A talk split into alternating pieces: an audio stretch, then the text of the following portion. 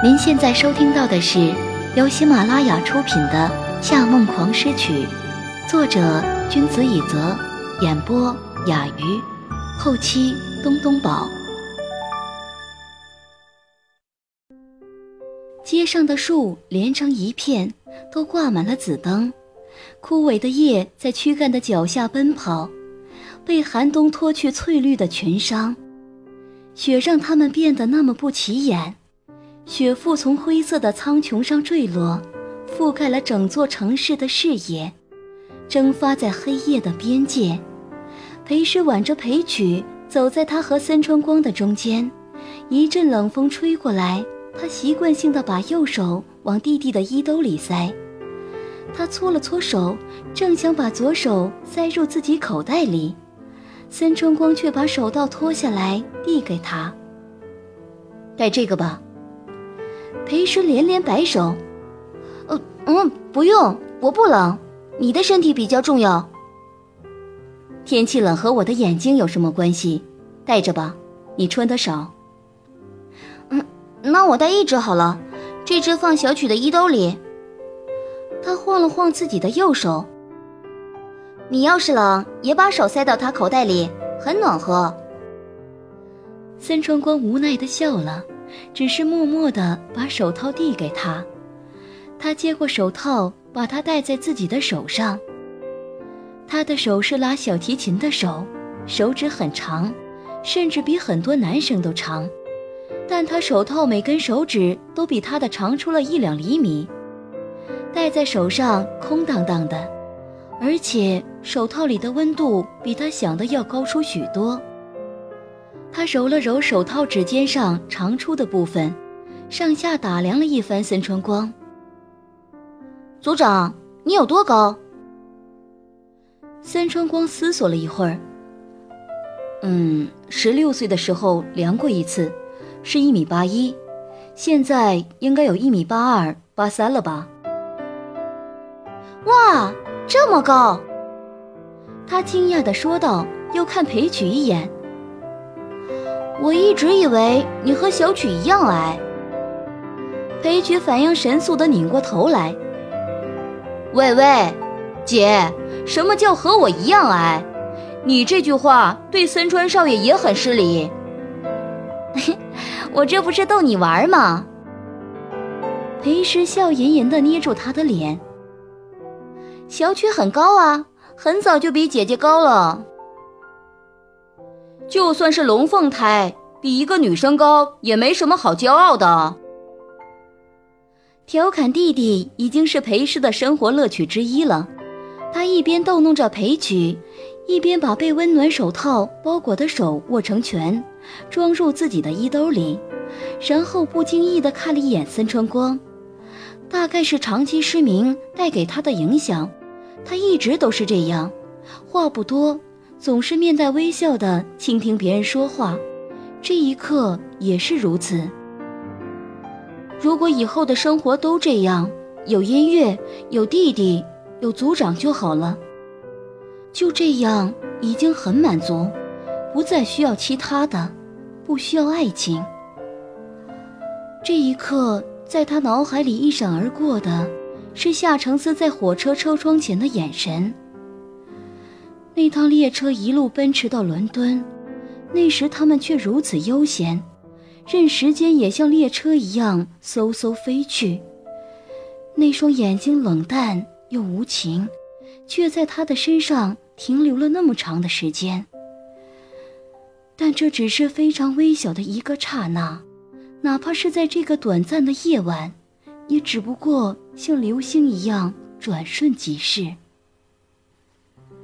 同一时间，夏娜也夹在两个人中间，在这条街上散步。她左手挽着韩月月，右手挽着柯泽。她打扮的这么时髦漂亮，又和这么一帮与她同类的人走在一起，已有好些人认出了她是谁，并上来找她要合照和签名。他象征性的停下来，签了几次就没心情了，目中无人的大步往前走，不时留意周边的人潮。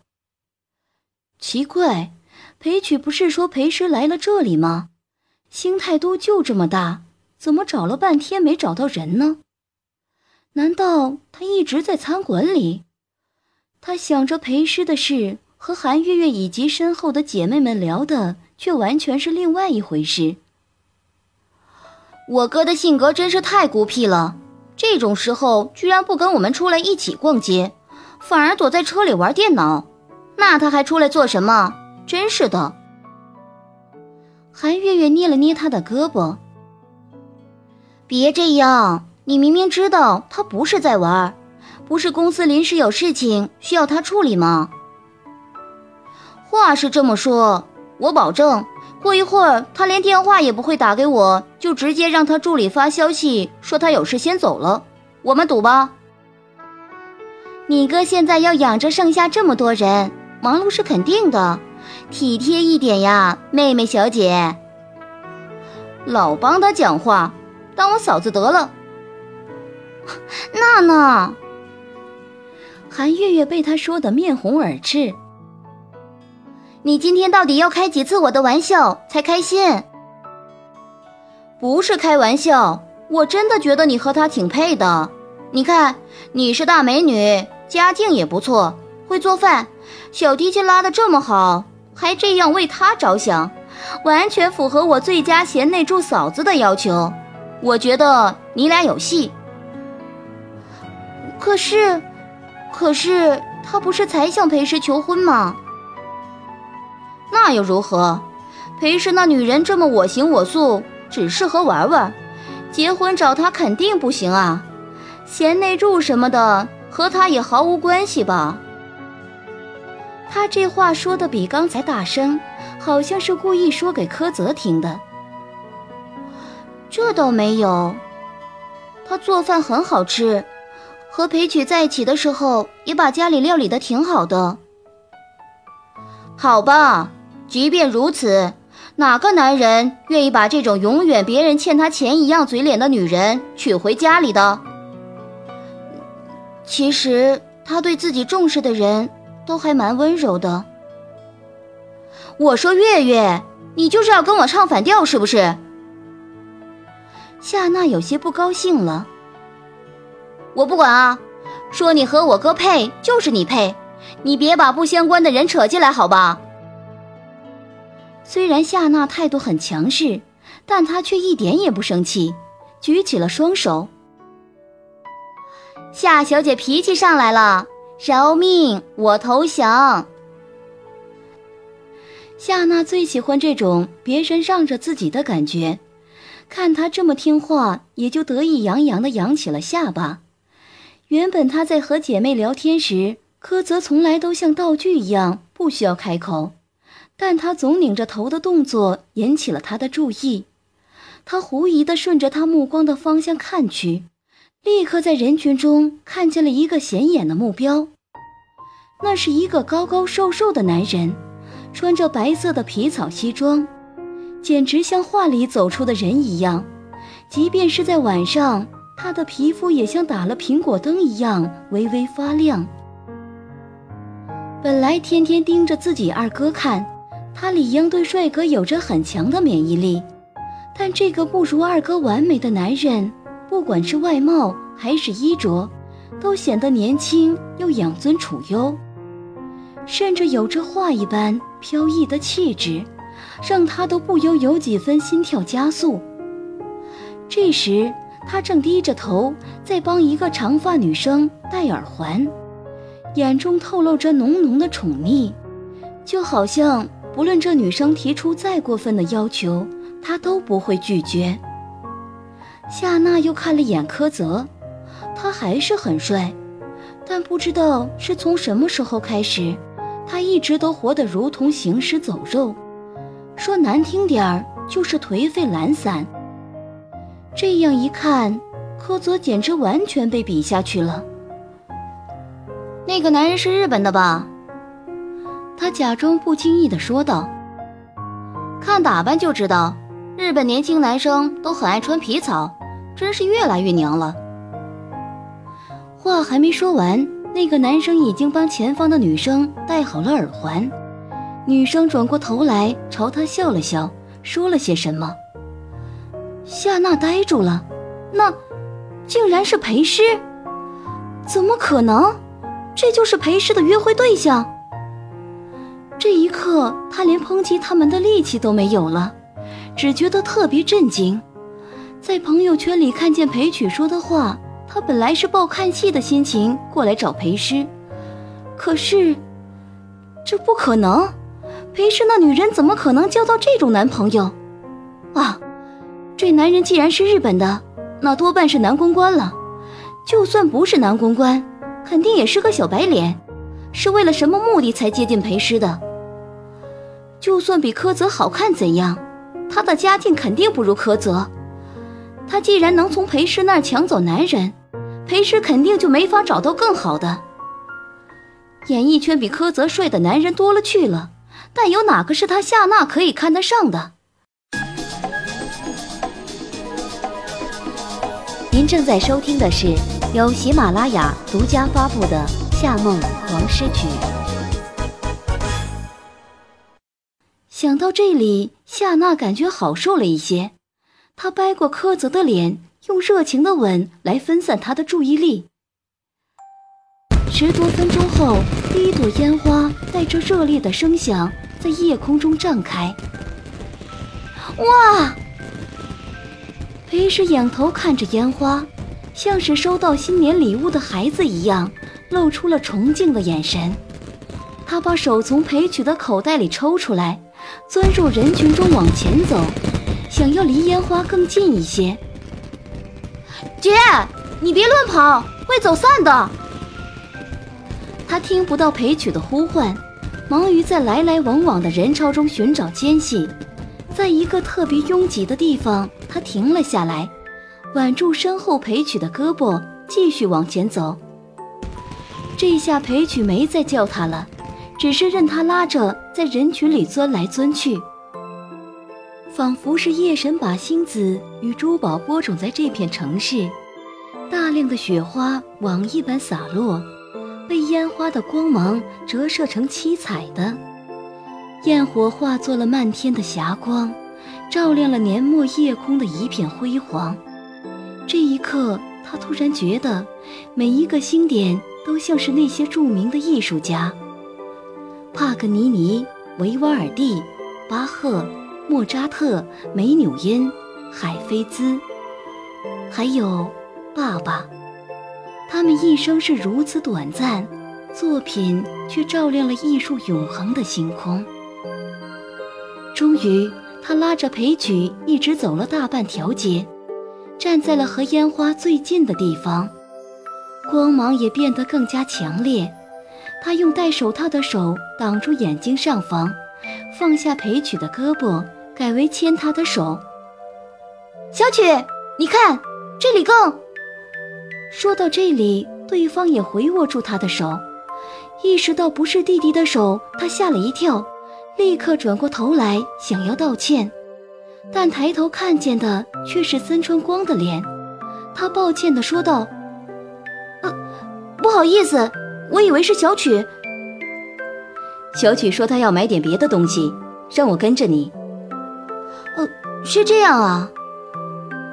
他小心翼翼地抽了一下手，但对方反而握得更紧了一些。这时刚好有几个人从他身边挤过，猛猛撞撞地撞了他一下。他顺势扶住他的肩，用臂膀保护好他。人多，牵着我吧。哦，好。虽说是叫他牵着自己，实际却是他牵着他。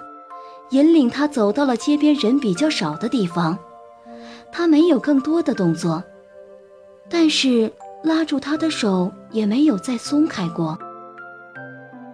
烟花雨雪仿佛早已融为一体，就像是插翅的梦境飞向星云，在夜空流浪。街边的豪华商务车被擦得如黑色镜子般明亮。空中的烟花一阵蓝，一阵红，一阵银，一阵金，把车渐次染成了不同的颜色。车后排坐着的男人膝上放着笔记本电脑，已经进入了黑屏待机状态。屏幕与他的眼睛跟车一样，也染上了烟花的颜色。车窗摇到一半，他隔着大雪看着这一幕，就好像是一幅静态的画，永远不会有任何的改变。接下来的两个多月，裴师的心情一直不错。首先，他、裴曲还有森川光三人一起度过了一个温馨的新年。其次，他为个人演奏会准备的练习一直进展顺利。最后，也是最令他雀跃的，他收到了一封来自苏叔合伙人发来的邮件。原来，苏叔听过他写的曲子以后，觉得印象非常深刻，想要去听一听他的现场表演。如果他的个人演奏会进行的理想，他就会邀请他在夏季巴黎音乐会上与他合奏。看完这封信以后，他又倒回去读了很多遍，不可置信地确认了那两个字是合奏，而不是伴奏。与苏叔合奏，这是在开玩笑吗？他现在才刚崭露头角，世界级的钢琴大师居然看上他了。不要说是他，就算是森川光听说这个消息，也大吃了一惊。至于裴曲，早已经兴奋的失眠了两个晚上。他很快回了邮件，并寄给他两张第一排座位的 VIP 音乐票。从收到这封邮件以后，他接下来的练习和表演好像都是为他一个人准备的一样，因为森川光说。苏叔虽然说会听过再考虑，但这个人我有接触，他性格孤僻，比一般的艺术家还要清高。如果他已经让你知道他考虑你，那多半就是认定你了。这一场表演你要好好表现。首张专辑发行以后，他已经赚得了一些名气，如果获得了这次去巴黎表演的机会，那更是向目标跨了巨大的一步。终于，三月一日眨眼间就已到来。城市音乐厅像是一座金碧辉煌的欧洲古堡，伫立在车水马龙的十字广场中央。四面墙上分别挂着近期不同表演的宣传语，正门中央则悬着布置的海报，上面印着两排大字：“裴师与他的夜神。”古典新秀首场小提琴音乐会，下方是裴师的全身照，照片上的他穿着纯黑的古典西装和长裤，宫廷式的白色衬衫领口翻在西装外面，他单手插在裤袋里，另一只手提着白色小提琴和长长的琴弓，黑发如夜色一般垂在肩头。裴师与小提琴合照的样子，并不像其他人那样，仿佛在显摆才能，或是充满文艺气息。他的神情令人想起桑德罗·波提切利笔下的天使，悠闲而又漫不经心。小提琴在他的手里，就像是他桀骜不羁身体的一部分。他拿着弓子。就像任何一个亚洲人拿着筷子一样自然轻松。这是一个多么自负又年轻的小提琴手。不少路人，哪怕平时不听古典乐，看见这张海报都忍不住进入城市音乐厅买下他的票。听众朋友，您刚刚收听到的是由喜马拉雅出品的《夏梦狂诗曲》。